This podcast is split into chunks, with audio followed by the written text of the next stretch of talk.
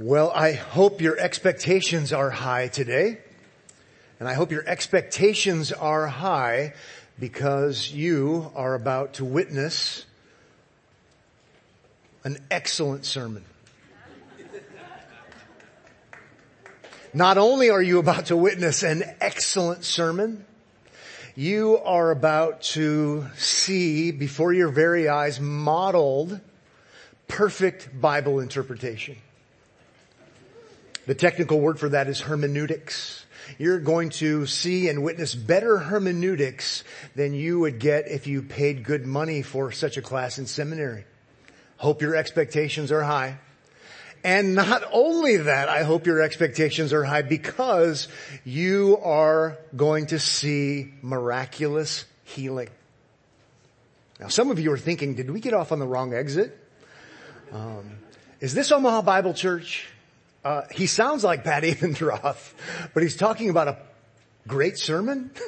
he's talking about perfect, perfect hermeneutics and miraculous healings. Um, yeah, you came to the right church and you got off on the right exit. Um, but I can say all of those things because we're going to be opening our Bibles to the third chapter of Acts today. And in the third chapter of Acts, we're going to see a great, excellent, extraordinary, astounding sermon just not mine. And we are going to see the apostle Peter perform, I think, perfect hermeneutics, perfect Bible interpretation. He's going to show us how we should read the Old Testament, the Christian way to do so. And not only that, we are going to see an account of miraculous healing. Acts chapter 3 is a great chapter. It'll almost preach itself. I think I'll try to do my best to help you see its greatness, um, but in some, t- uh, some ways I'll just be getting in the way. But before we dive into Acts 3, what I'd like to do is remind you that the book of Acts is a second volume in a two volume set. And so that's why sometimes we say Luke Acts because Dr. Luke, a first century medical doctor, writes the gospel according to Luke and then he continues on with volume two, which is the book of Acts. Think actions, uh, what Christ continued to do through his spirit, through the apostles in the life of the early church. And so keep those things in mind. I know I've mentioned them before, but some of you are just joining us. So we're looking at the second volume, the actions uh, of Christ through his spirit in the life of the early church. And as uh, we think about that, I might remind you of what Luke says at the beginning of his first volume because it, it sheds some light on his, his second volume. So Luke chapter 1 verse 1 says, Inasmuch as many have undertaken to compile a narrative of the things that have been accomplished among us, just as those who from the beginning were eyewitnesses and ministers of the word have delivered them to us, it seemed good to me also, having followed all things closely for some time past, to write an orderly account to you or for you, most excellent Theophilus, that you may have certainty concerning the things you have been taught. And something similar is said in Acts chapter 1. So Dr. Luke is going to pay attention to detail he's writing initially to someone named most excellent Theophilus, some, a person of dignity, a person of acclaim, a person of sophistication. And he writes to him so that he can have certainty about what happened. Theophilus already had been taught the gospel.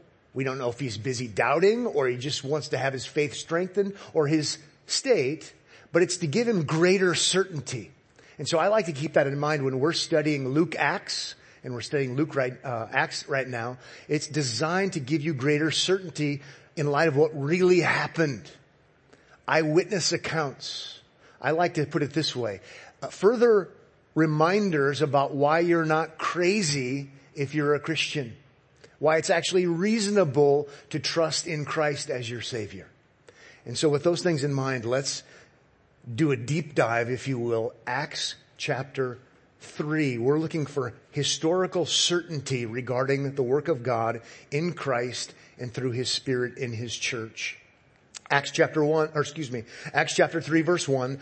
Now Peter and John, apostles, were going up to the temple at the hour of prayer, the ninth hour. And that sounds like something we heard earlier in chapter 2, chapter 2 verse 46. Day by day attending the temple together. So here in 3-1, it's 3 p.m. and they're doing what they were doing on a daily basis. They're Jews and what do these Jews do when they're in Jerusalem? They go to the temple and they're going to the temple yet again. So we saw it in chapter 2. We're seeing it chapter 3. They're going there at the hour of prayer, the ninth hour, 3 p.m. And I want to remind you what I mentioned last week. Not all of you are here. I'll, re- I'll say it again. Remember, they're going to the temple, but they won't keep going to the temple. Remember that T word, the T word. The T word is transition. So much of what happens in the book of Acts is transition time. So we're, we're closing out the old covenant and now new covenant. And during this time, it's a time of transition. Now the temple's going to be destroyed in 70 AD. Jesus said it was going to happen. It's a form of judgment from God. And it's going to happen. He mentioned that in Luke, or excuse me, Matthew chapter 24, 25. So no matter what, if they, if they don't catch on on their own, he's going to put an end to it. Uh, but we can think in other terms, there, there doesn't need to be the temple anymore. There doesn't need to be the temple anymore because we don't need sacrifices anymore. Hebrews says they've been made obsolete. There's fulfillment in Christ. Um, not only that, we we had even the flaming uh, the flames on all the individuals, symbolizing the presence of God. Well, yeah, that that's that unique presence of God was the temple before, and now we're referred to as the temple, the unique presence of God. And so we're going to see transition. We're going to see those things closing out. Sometimes I don't want you to take my word for things. And so here's a, a helpful insight from a helpful commentator named Guy Prentice Waters. To be sure, the Old Testament ceremonial law, including the sacrifices, had been fulfilled by the work of Christ and therefore abrogated, no longer necessary at Jesus' resurrection. Another helpful commentator, Dennis Johnson, Jesus' death had rendered the temple and sacrifices obsolete. In the bright light of the cross, these shadows had no further purpose. In fact, the flames resting, this is where I got the idea. Hopefully it's in the text too. In fact, the flames resting on Jesus' followers mark them as God's new temple. So why are they still going to the temple? Well, it's a transition time. But that transition, they don't need to go anymore and they're not going to be able to go pretty soon. But one final comment and then we'll go faster. In God's providence, I think it's good that there's this transition time. Why? Because the Jews are still going. And now the Jews who've become Christians are still going. And guess what Peter gets to do in chapter three? Go to all of those Jews who are still going to the temple and preach the gospel to them so that they might come to believe that Jesus is the ultimate sacrifice. And that definitely is what we see happen here in an extraordinary, amazing kind of way. So I, I like it that there's this transition. There's something in me that thinks, why is this transition happening? This seems silly. Why would they be going to the temple? Well, they're not going to keep going for very long, but in the short term, great evangelistic opportunities so that they can see that they don't need the temple anymore either. Okay, we better move on. Verse two. And a man lame from birth, and I'm going to emphasize that on purpose, lame from birth. He's a man now, so this has been for a long time, was being carried, whom they laid daily. This is a regular practice. At the gate of the temple that is called the beautiful gate to ask alms or donations of those entering the temple. So, lame from birth, this happens daily. This is a regular thing. He's recognizable. He's well known. I think this goes to legitimacy. It supports the legitimacy kind of thing that Luke is trying to emphasize. This isn't some guy who came from Fakerville, some, some town that nobody knows about, and for all we know, he just happened to hurt his lower back while lifting something, and, and he's gonna get miraculously healed. Not that that couldn't happen, not that that couldn't help a person, but this is somebody who is now a man and he's been lame. How, how long did it say? From birth. That, that's, it, it goes to support the argument of what is going to happen miraculously is, is actually a real mi- miracle, not a fake one. Verse three says, seeing Peter and John about to go into the temple, he asked to receive alms, donations. And Peter directed his gaze at him, as did John, and said, look at us. Now why, why would they need to do that? Well, this guy's been doing this for a long time. He's on autopilot, right? He, he's been at the same place, presumably for a long time, and he's on autopilot. He doesn't even, even need to look up. He can just say, donation, donation, donation, donation, donation. This guy wakes up in the middle of the night saying, donation, donation, donation. He doesn't even have to think about it. It's just, it's just built in the kind of mechanism of things. And people give him money. And they probably give him money without even thinking about it. It's the guy that we see there all the time. He's been there for a long time. When we lived in Los Angeles, we would see the same people on the same corner all the time. And it would be strange if they weren't on their corners.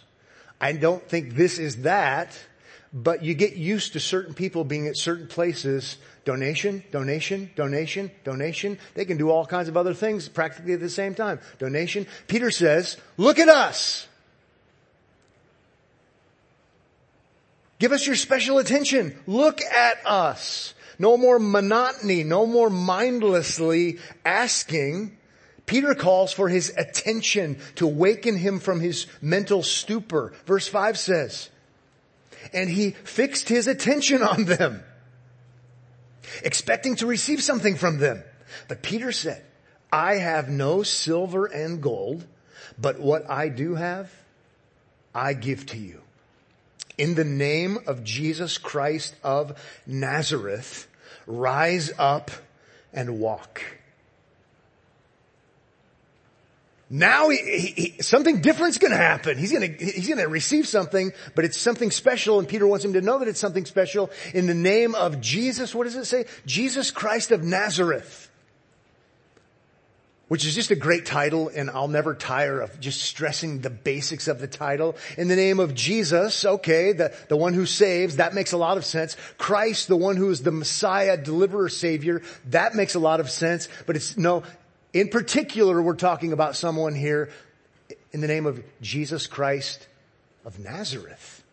Oh, that Jesus, that Jesus Christ, the, the one who's the humble one from the humble place, the unique one who has been raised from the dead one. Oh, that one. In his name, rise up and walk, Peter says. Rise up and walk. Did you notice the wordplay? Rise up. You could translate it, be resurrected. It's a resurrection statement. In the name of the one who was bodily raised from the dead, and we're his apostles, you know what? We call you to be resurrected. Absolutely. Absolutely. Why? Because that would, that would picture the power that Christ has.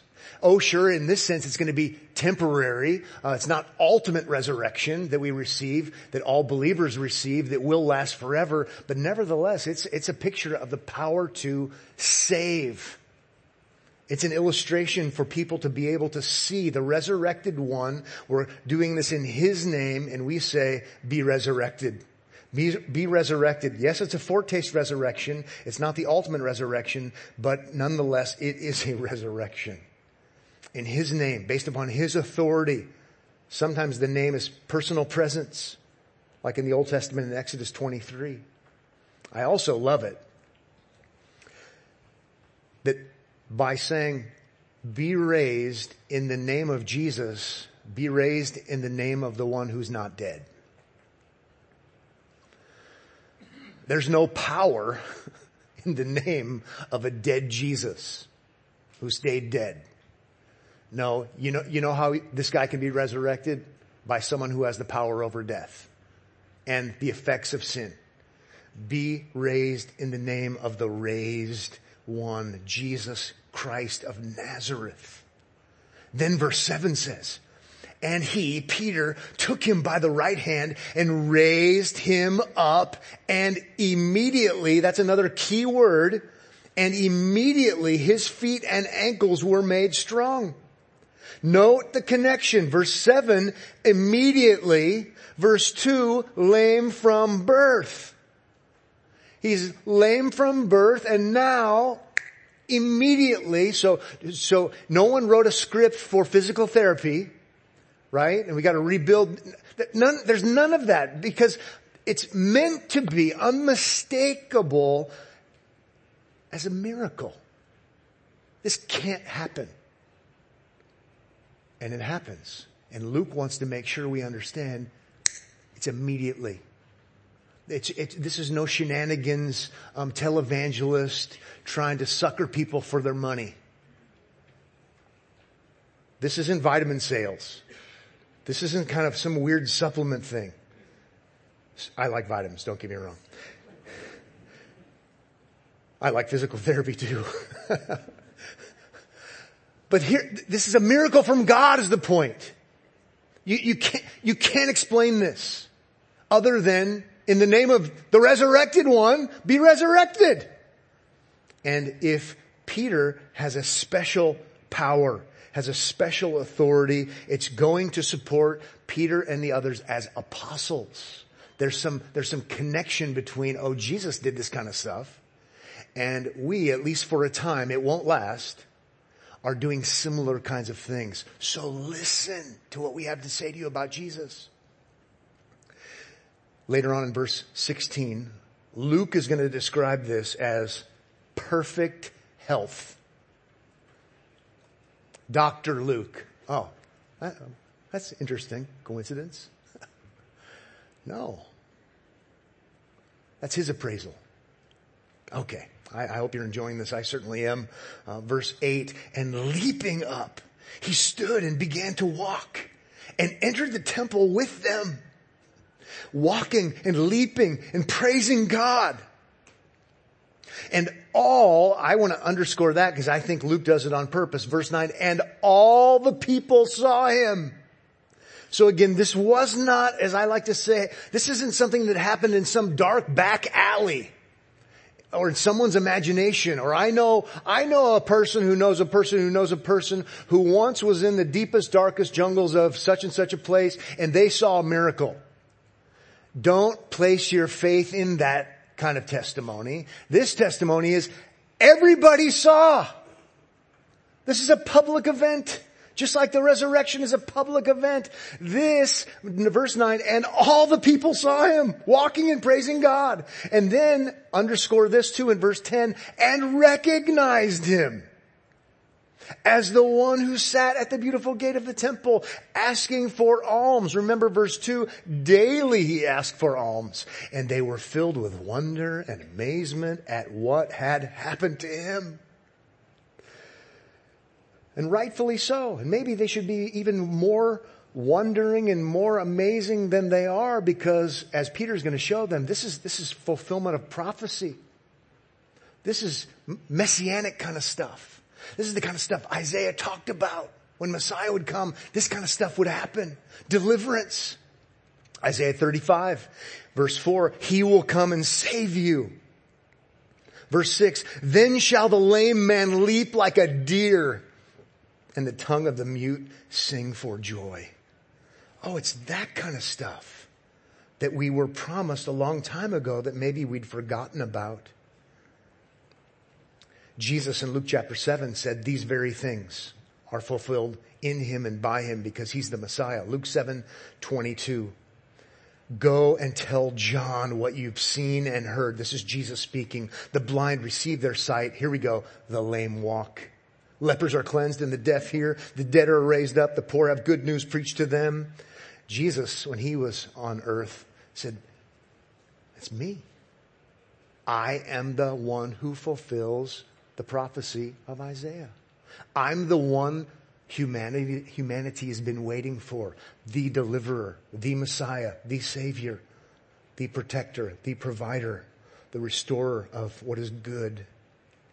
Now back to our main text, verse 11. While he clung to Peter and John, all the people, people utterly astounded think, th- because this isn't the norm. This wasn't normal before. This isn't normal then. It's certainly not going to be normal after. They're utterly astounded. Ran together to them in the portico, this porch feature called Solomon's. So th- this is so credible that they have to go figure it out. They've got to run over there. What, the, the implied question is, who in the world are you guys? And, and, and how in the world did you do that? They're all astounded. Whatever's happened here, we need to figure out. What just happened? Well, I can give you the wrong answer. What just happened is a new healthcare plan for all Christians. It's sold that way, but it never, ever, ever ends up working that way. What's going on? It's not that. What's going on is there's a preview of resurrection power. But what's going on in addition to that is this is a sign that God wants you to listen to these unique individuals named the apostles of Jesus Christ. It's authenticating them. It's authenticating their message. It's showing that they're not fake. It's showing that they're legitimate. It's showing that they're real. And so Peter can say, now that I have your attention, let me heal all of you because that's your greatest problem. Nope. Now that I have all of your attention, let me tell you about the resurrected one that you must trust in so that you will have eternal life, eternal resurrection, lasting, irrevocable, irreversible. It's, it's, this, is, this is fun to watch, fun to, to, to see it all happening and unfolding. Verse 12, and when Peter saw it, he addressed the people. Here they all, they're, they're, all there and he's going to respond to them. Men of Israel, why do you wonder at this? I, I kind of like to chuckle and think, because you just did a wonder. right? It's, it's, it's rhetorical. They should be wondering at signs and wonders because they're wonderful. But, but Peter, Peter wants them to think. Peter wants them to really think about this. So, so why do you wonder at this? Or, or why do you stare at us? Well, pretty good reason, but again, he wants them to think about this. As though by our own power or piety, we have made him walk. I like that, what he's doing. Peter is in effect saying, look at us. Do, do, do I look powerful? Do, do, I look like some sort of, you know, human god of paganism?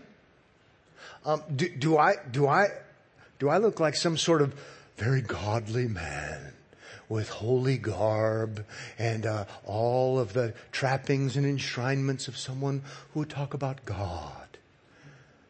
Right? Do, do I look like a pious person? I look like a fisherman because I am a fisherman. Right? I, I, don't, I don't match the, I, I don't fit the bill. I, I'm not the guy you would think would be doing extraordinary things. I'm Peter, the fisherman from Galilee. And I suppose he could elaborate who denied Jesus, by the way. So, are, are, why, are you think, why are you thinking that, that we're the impressive ones? But then he enlightens them. Then he enlightens them with what's so special and what's so important. In verse 13, the God of Abraham. So let's talk about God here, not me. The God of Abraham, the God of Isaac, and the God of Jacob, the God of our fathers. And I'm going to stop there just for a moment and ask you, why talk like that? Well, talk like that if you're Peter, because that sounds like Old Testament talk. Not only that, that sounds like Exodus talk Oh yeah, and in the book of Exodus, where God is going to deliver his people from bondage, where God is going to redeem his people from oppression, physical and spiritual, but from what we see, largely physical. Well, Peter's connecting those dots. You're going to be delivered from oppression, not largely physical, largely spiritual. Jesus is the great deliverer. Jesus is the one who brings redemption. Exodus chapter 3 verse 6, I am the God of your father, the God of Abraham, the God of Isaac, the God of Jacob. But he goes on to say in Exodus 3 that he delivers them from affliction. I know their sufferings. Verse 8, I have come down, God says, to deliver them. Think in terms of that synonym for salvation. I've come to deliver them. Oh, Peter wants his Jewish audience when he says the God of Abraham, Isaac, and Jacob, the God of your fathers.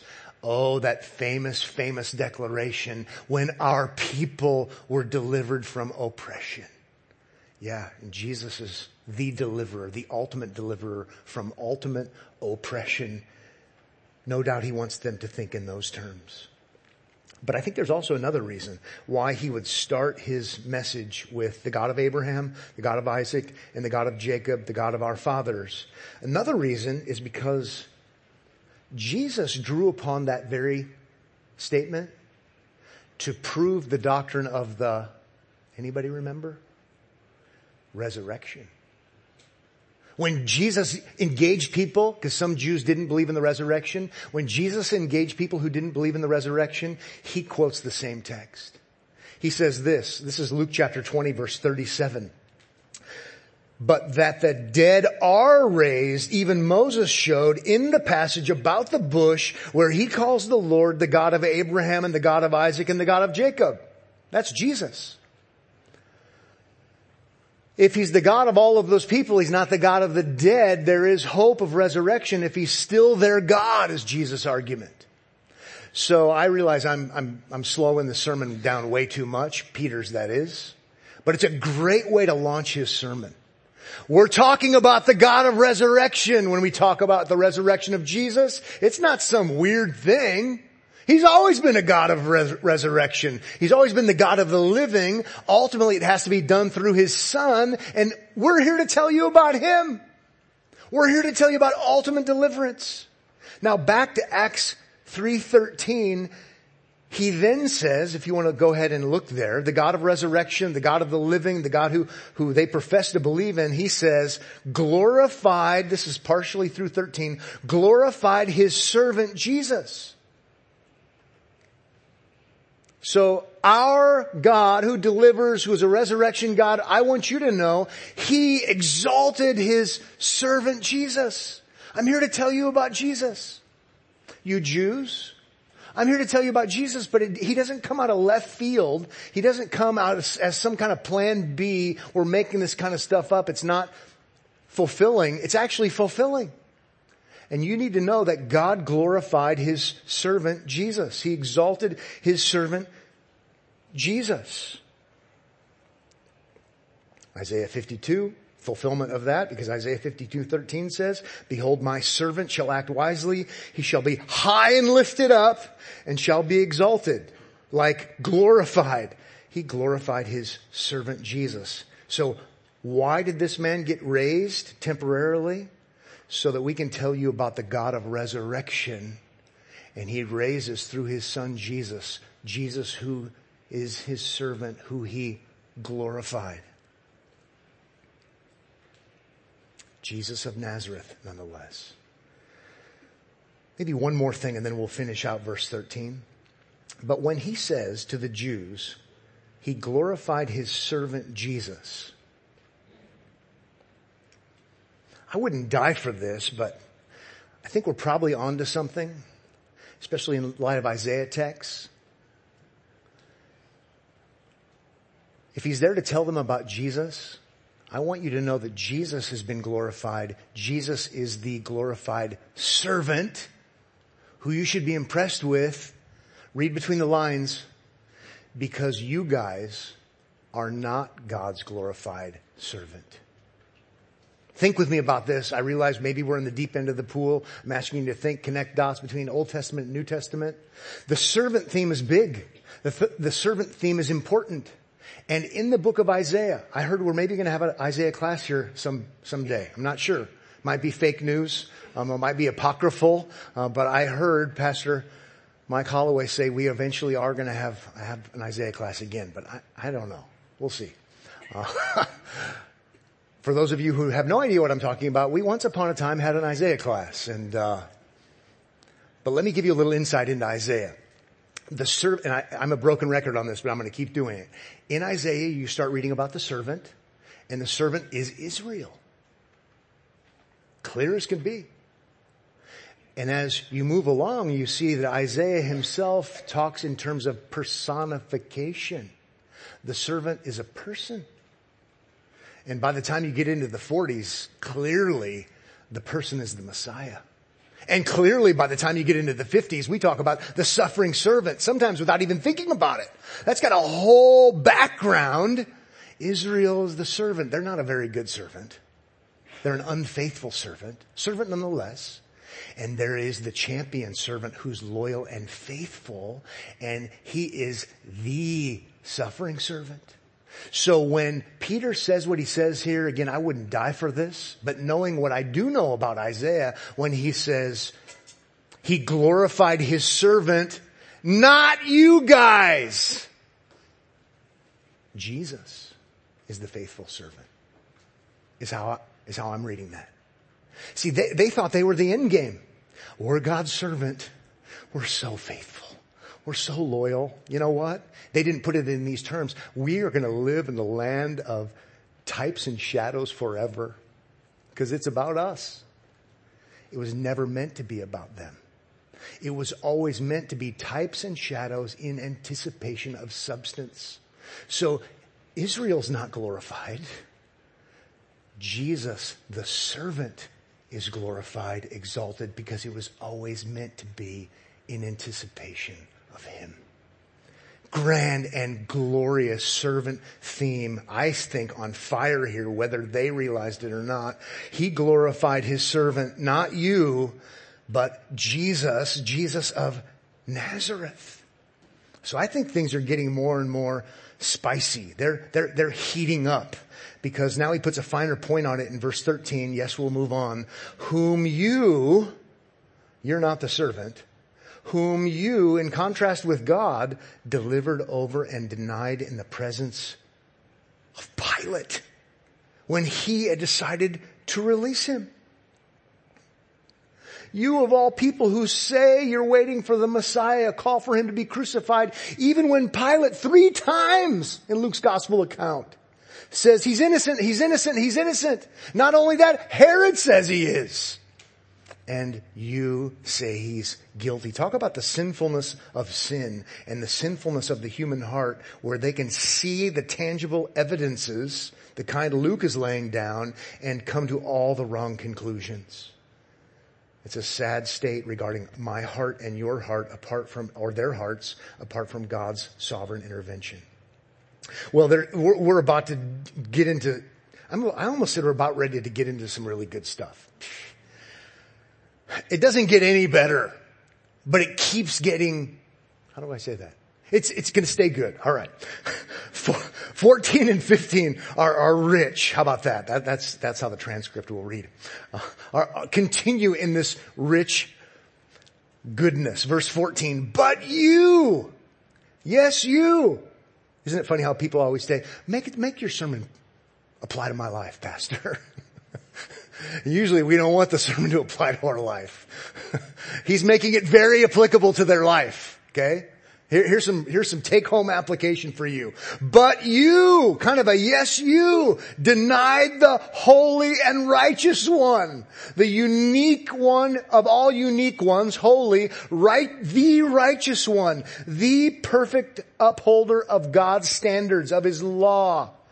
The righteous one the one who is the fulfiller of the law, and ask for a murderer to be granted to you, and you, you killed the author of life.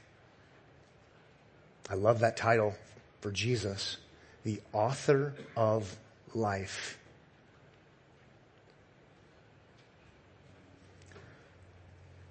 From what I've studied, that's a great translation. But, but we need to inject it a little bit with a little bit more meaning. He's the author of life, but it's actually a word that carries the idea of uh, trailblazer, one who goes first. That's why I think some older translations translated captain. Like I'm pretty sure the King James in Hebrews chapter 2 talks about the captain of our salvation. Now, if it, if we translated it captain, we'd probably need to inject that with a little bit of help to get the full roundedness of the idea. But the idea is, he is the author of it. He's the creator of it, but not only that, he, he's the captain of it. And the, the idea is he leads others to safety. Right? Like a captain would on a ship. He's a fellow human being, but if he's the captain, he's the leader, and it's through his leadership that they get to the safe shore or whatever, something like that. You get the idea. I like the title because we don't use it very often. And so it kind of rings strange in my ears when I read Hebrews chapter 2 or this in King James fashion. You killed the captain of life. Jesus is the captain of our salvation because he becomes one of us. He becomes a human being and represents us and he leads his people to safety because of what he does. And Peter says, you killed him. To kill the author of life. Notice the irony. Notice how, how convoluted, backward, perverse, and strange it is to kill life, to kill the author of life. How awful. Whom God, notice the contrast again, raised from the dead. We learned in chapter two he couldn't stay dead because according to our chapter, he's the righteous one. To this we are witnesses. You all witnessed this guy you've known for years be raised. And just as you've witnessed him be raised before your very eyes, we apostles witnessed, I witnessed the resurrection of Jesus. That's a, that's a strong kind of way to argue.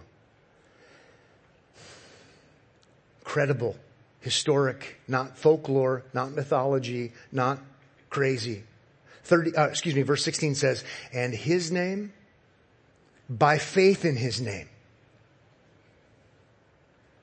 made this man strong whom you see, or has made this man strong whom you see and know. Maybe we'll stop there just for a moment. By faith in his name, I, I, I, urge you not think, to think it's some kind of weird, as long as you say this name, there's some kind of weird mystical thing going on. Think in terms of Jesus is the one and only one who perfectly lived up to his namesake. Right? Jesus. Name him Jesus because he will save his people from their sins. It means God saves. Jesus is the perfect savior. Jesus perfectly lived up to his namesake. The namesake things are kind of funny sometimes, aren't they? Have you ever looked up somebody's name and it said prone to failure, deception, lies, untrustworthy? I've never seen one. I think it's all a racket to sell more little license plates at the trinket shop or something. Um, sorry if I've offended you. Um, my name means valor and strength. Awesome. Great.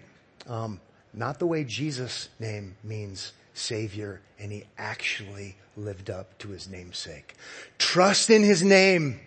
It's another way of saying think about his name and trust in his person because he really is trustworthy. It's a great way to say it to kind of catch you off guard. And his name, by faith in his name, by faith in his person, because he lives up to his name, has made this man strong whom you see and know. Luke loves to emphasize that. You see him and you know him. And the faith that is, ooh, notice that sounds a little odd. Through Jesus has given the man this perfect health in the presence of you all.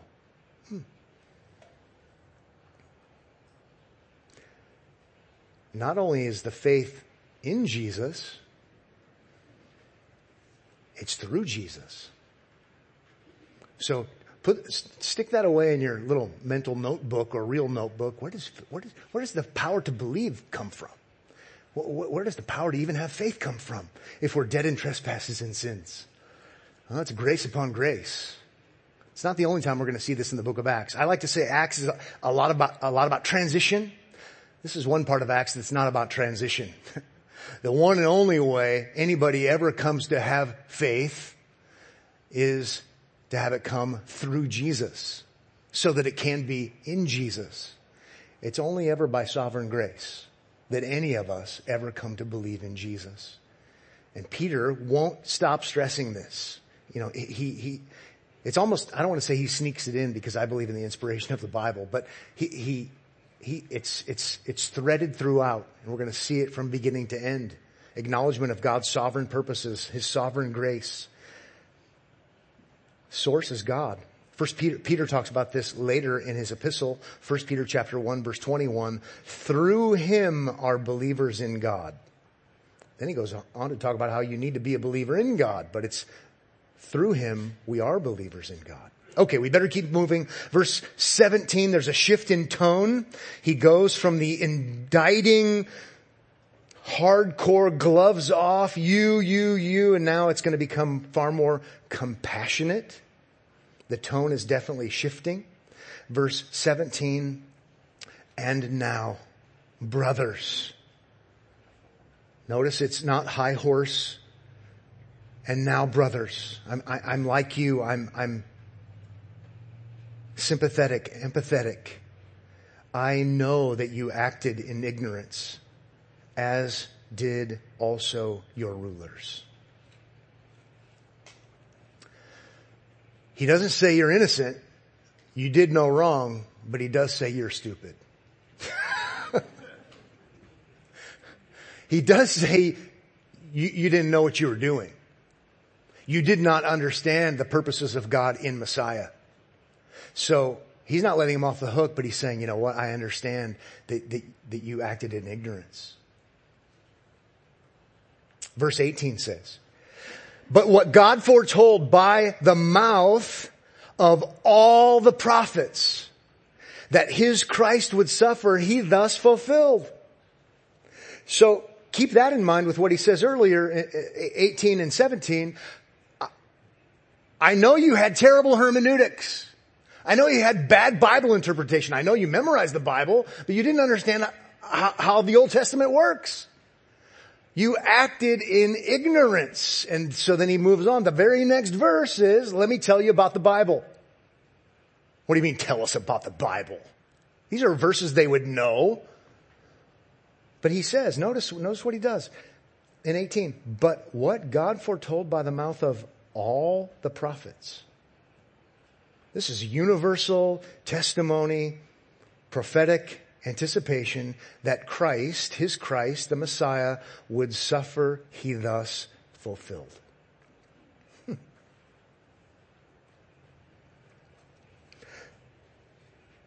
I, just thought over and over and over again about that verse. Even things like all the prof, I mean, okay, so there are, there are prophecies about Messiah. But he universalizes it. Not just specific prophecies that we can find that are important, but it's all the prophets. So no doubt he has in mind more than just specific prophecies, which are important.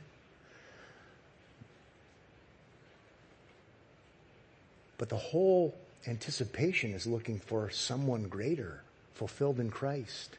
Types, shadows, offices, prophetic looking forward to the one who would fulfill. And he says he thus fulfilled. Jesus is the one. He did it. Apparently Peter was taking really good notes on the road to Emmaus because he sounds a lot like Jesus in Luke 24, connecting the Old Testament to anticipating Jesus. Okay, now for a call to action. Okay, what should we do? That's what they ask in chapter 2. They're not asking here, but Peter's telling them anyway. Verse 19, repent therefore. You got the, you got Christ wrong. You got the Bible wrong. You got the Bible wrong as it relates to Christ. Repent therefore and turn back. Turn back to the Christ that you wanted crucified and you fled away from. You need to go back to that very Christ that you called to have crucified and embrace Him by faith. You gotta trust in Him. If you want to be raised from the dead, if you want a good future and not condemnation, you need to repent. You need to acknowledge that you were wrong about the Bible, wrong about Christ, and turn right back to that very same one. It's the call to action. Go to the one that in whom salvation is found. And here's why. Verse 19. Don't miss this. This is maybe the best part. At least for me. That your sins, your violations against God's commandments may be blotted out. That's remarkable. If you go back to Christ, embrace Him by faith is the idea, your sins will be blotted out. Can't be seen anymore, is the idea. Think about who he's talking to. He was in the you, you, you. God did this, but you. And now it's you can have your sins blotted out. This is why we call it good news. The good news that if you trust in Christ, your sins can't be seen anymore is astounding. It's amazing. It's why I'm a Christian because there's hope for me. And you might say, how can this actually be? I know enough about the Bible to know that God is a just judge. He's not corrupt. And so sin will be dealt with justly with death. That's as biblical as you get. But there's a substitute whose name is Jesus, the righteous one who made atonement so that our sins can be blotted out. Colossians put puts it this way, 2.14, by canceling the record of debt, spiritual debt, sin debt, that stood against us with its legal demands, this he set aside, nailing it to the cross. Figurative language, obviously. There was no record of debt literally nailed to the cross. Jesus is nailed to the cross as the sin bearer. But what a good image it is. The debt that I owe. God will judge me for it, and He should if He's a fair and just judge. But there's a way of escape. I can have my sins blotted out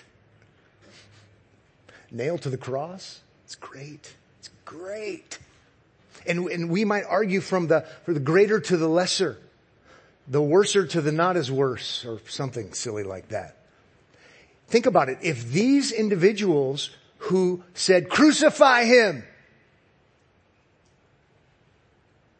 your sins can be blotted out. Well, no one in this room at least was literally there and asked for that to happen.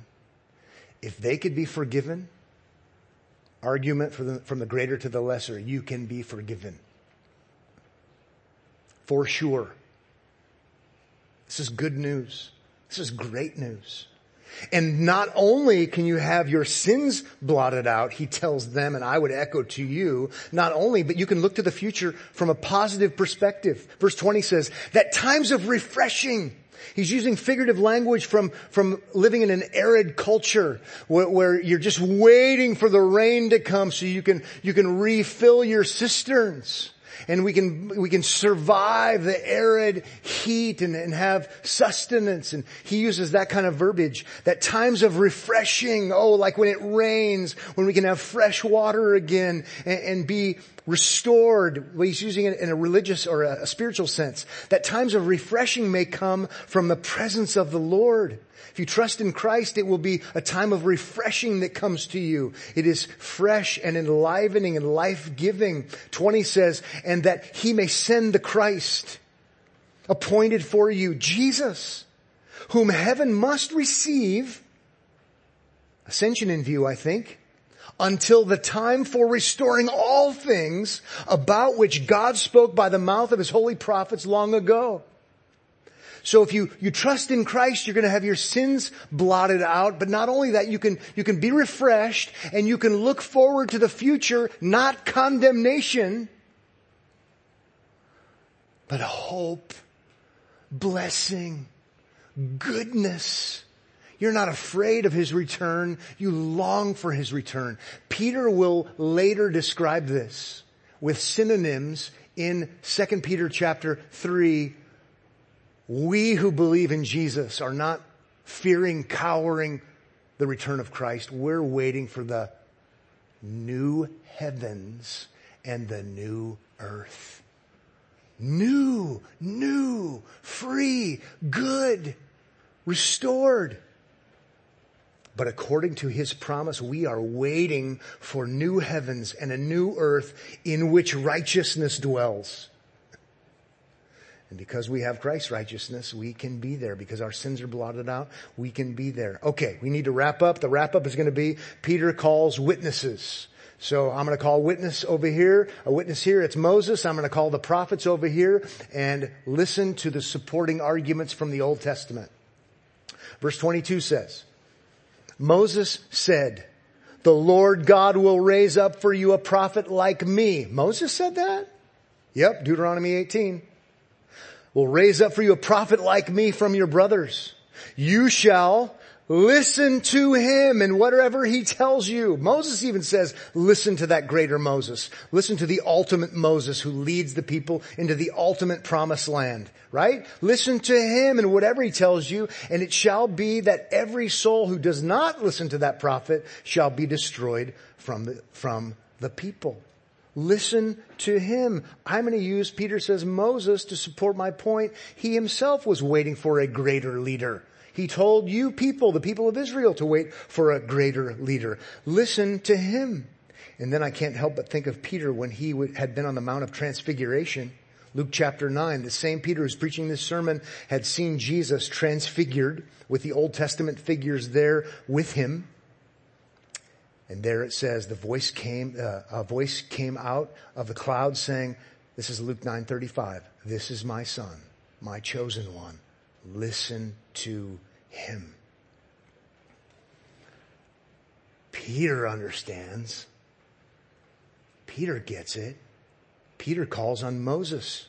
Listen to what we're preaching to you about Jesus. And you know what? My friend Moses over here would agree.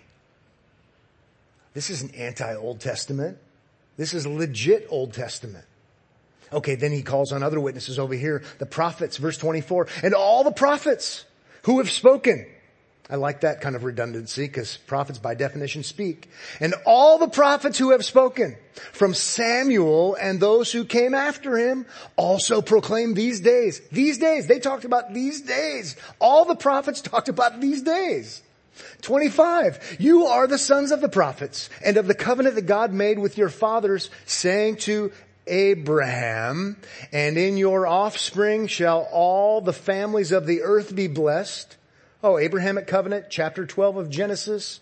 And remember you Jews Peter's preaching to, it wasn't just for you, it was all the families of the earth. So even back in the Abrahamic covenant, when it was given, it was going, going to include Jew and Gentile. Not only that,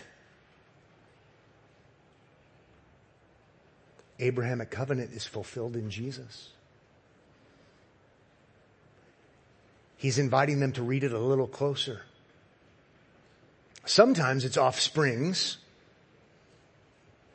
but sometimes on purpose, it's offspring. The offspring brings fulfillment of the Abrahamic promise. And so Paul says in Galatians 3:16, now the promises were made to Abraham and to his offspring. It does not say, and to offsprings, referring to many, but referring to one, and to your offspring, comma, who is Christ. So Peter says, you know what? And you should also listen to the Abrahamic covenant as it was given. Because as it was given, fulfillment would not come through the multitude of Jews, Jews, Jews, Jews, Jews. Fulfillment would come of the Abrahamic covenant, oh, through a Jew through offspring.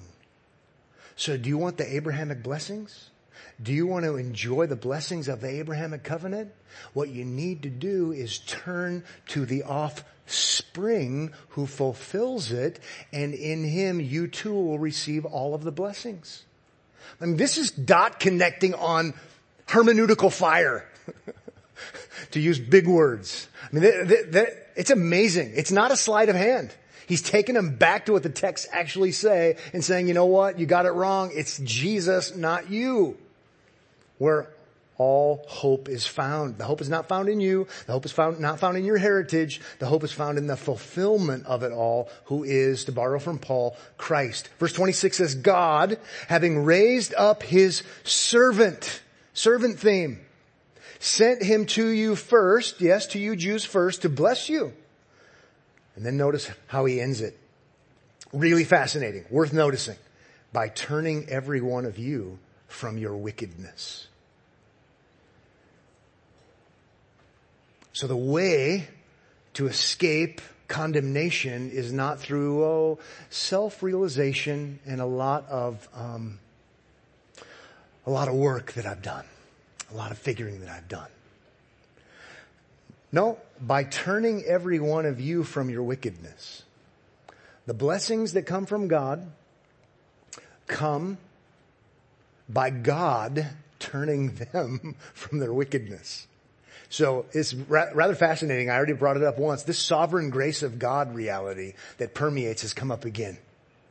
Remember, he said to them, repent. It's a command and turn back.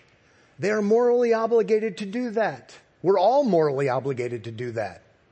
But when we keep looking, we realize it's not because we were such strong people or we were so much better than other people who didn't turn back. In actuality, and it's unsettling sometimes to consider God's sovereign work by turning every one of you from your wickedness. It ultimately has to be the Lord's work in our life to do this. Next week, Acts chapter 4, be sure to get off on the right exit. Father, thank you so much for this morning. Thank you for the fact that you are a great God, the God of the living, the God of the resurrected Lord Jesus Christ, and for the fact that He promises that all who trust in Him, though they die, they will live. And we are grateful to have such a promise. May He be our Savior as we would trust in Him for the blotting out of our sins, for righteousness, for reconciliation, ultimately for eternal life and the new heavens and the new earth. Encourage us to leave with hearts filled with gratitude and motivation to live for your honor and for your glory. In Jesus' name, amen.